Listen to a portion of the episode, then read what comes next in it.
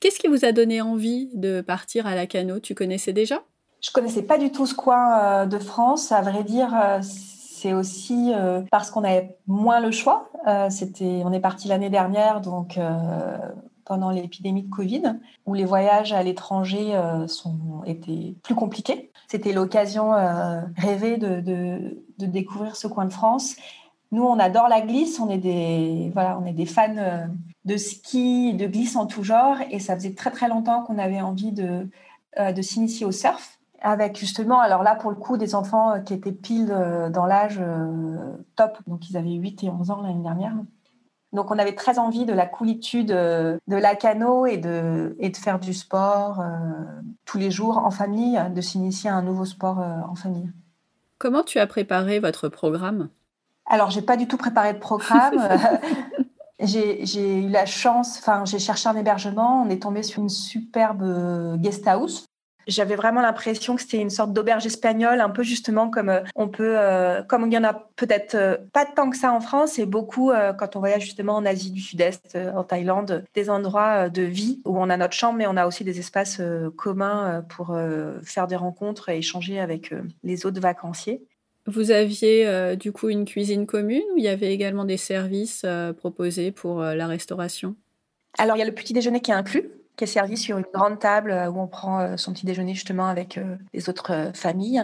Et sinon, il y a une cuisine d'extérieur avec un frigo, avec chacun son étage. Enfin voilà, tout est fait pour que chacun amène sa nourriture et cuisine et que tout se passe un peu vraiment comme une auberge espagnole. Moi, j'ai trouvé ça vraiment très sympa comme, comme endroit. Et ça s'appelle comment? Tu t'en souviens?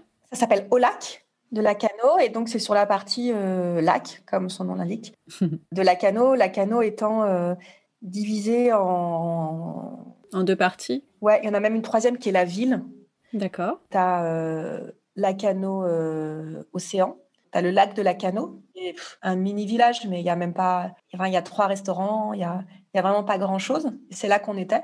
Et puis, tu as la ville de Lacano qui, là, n'a pas franchement d'intérêt pour euh, passer. Enfin, c'est pas là qu'il faut loger, quoi, pour des vacances, mais c'est là que de temps en temps, on allait pour faire euh, des courses. D'accord. Donc, pour se loger, c'est mieux euh, au niveau du lac de la Cano. Ou sinon sur la partie océan.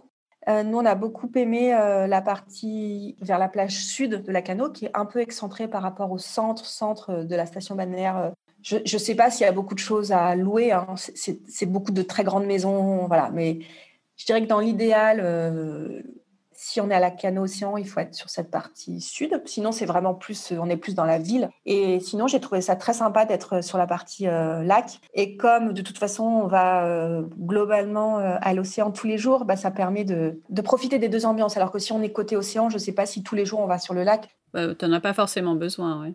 Alors après, sur le lac, il y a des activités à faire qu'on ne fait pas sur l'océan. On peut faire du kitesurf, par exemple. On peut faire euh, du paddle, on peut faire euh, du kayak, du pédalo. Enfin, je veux dire, après, euh, on peut faire toutes les activités qui se font sur un lac.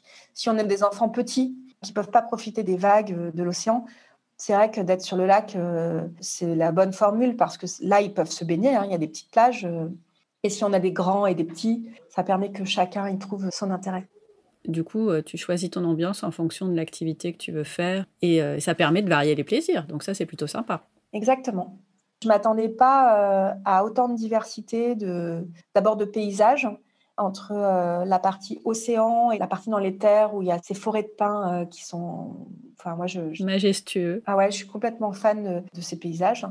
Euh, moi, je connais que la Cano, je connais moins euh, derrière, en dessous, les Landes et tout, mais je crois que c'est globalement euh, à peu près identique. Je trouve que cette possibilité de pouvoir. Enfin, c'est même pas en cinq minutes, c'est juste que quand on n'est pas côté océan, on est côté, côté forêt de pins, côté les lacs, c'est vraiment c'est dix minutes en vélo.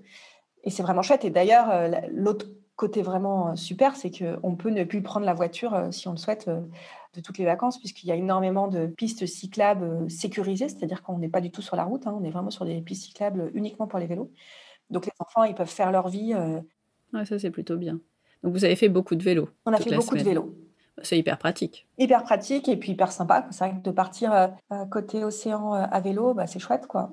Plutôt que de prendre la voiture. Ah, c'est sûr. Et puis, tu as, as, moins de problèmes pour te garer. Et tu as moins de problèmes pour te garer.